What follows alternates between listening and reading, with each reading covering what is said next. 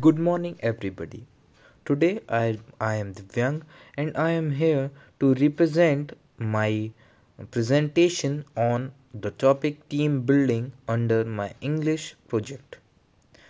My course I am pursuing the course of CSE section CSEF. My registration number is 144. Our colleges are, in a sense, factories in which the raw material, like children, are to be shaped. A famous quote by William T. Harris.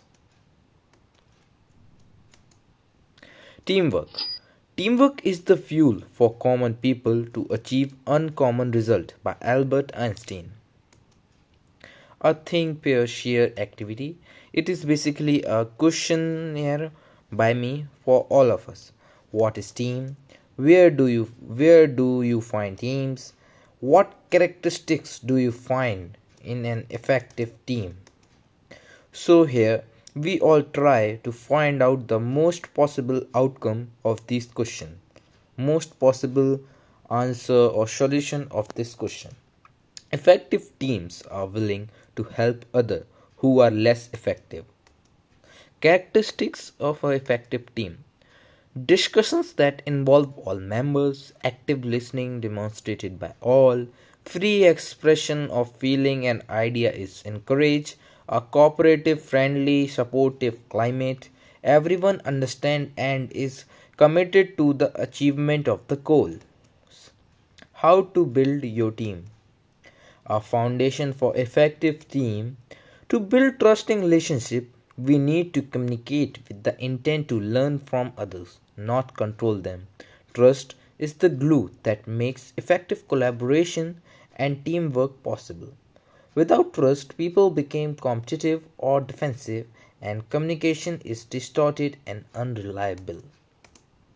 Where trust is lacking, would you reveal your weaknesses, feel comfortable about collaborating, acknowledge a true desire to improve, be able to critical about the performance of the organization? Where trust is present, there is less stress, more willingness to commit to goals, no feeling of manipulation, easier and anticipate behavior, willingness. Willingness is a function of confidence, the person's feeling that I can do it. Commitment, the person's feeling that I will do it. Motivation, the person's feeling I want to do it. What ways can you build trust among your teams? Team building a team. Step 1 Identification. Step 2 Moving from a list of names to a team. Get to know each other formally or informally. Share experience, pedagogy, motivation, expectation. Identify strength and assets. Step 3 set ground rules. Playing by the same set of rules, avoid unnecessary conflicts. Some topics to consider when creating ground rules attendance, promptness, meeting place and time, participation, basic conversational courtesies, assignments, and many more. Step 4 Develop a team goal vision.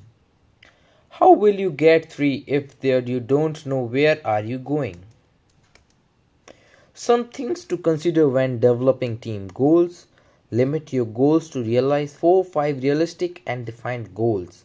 Attendance percentage, passing percentage, increased parental involvement. How will you reach these goals? How will you communicate these goals? Step 5 Defining roles and responsibilities. An effective team leader knows how to utilize the strength of each team member. Defining team roles and responsibilities create a sense of purpose and direction for each team member. Step 6 Lead by example. A team leader can't do it alone. You must involve all members of your team to reach success. Step 7 Recognize team accomplishments. Celebrate often. Be sure to recognize the accomplishment and contribution of your teachers and students. What makes a good team leader?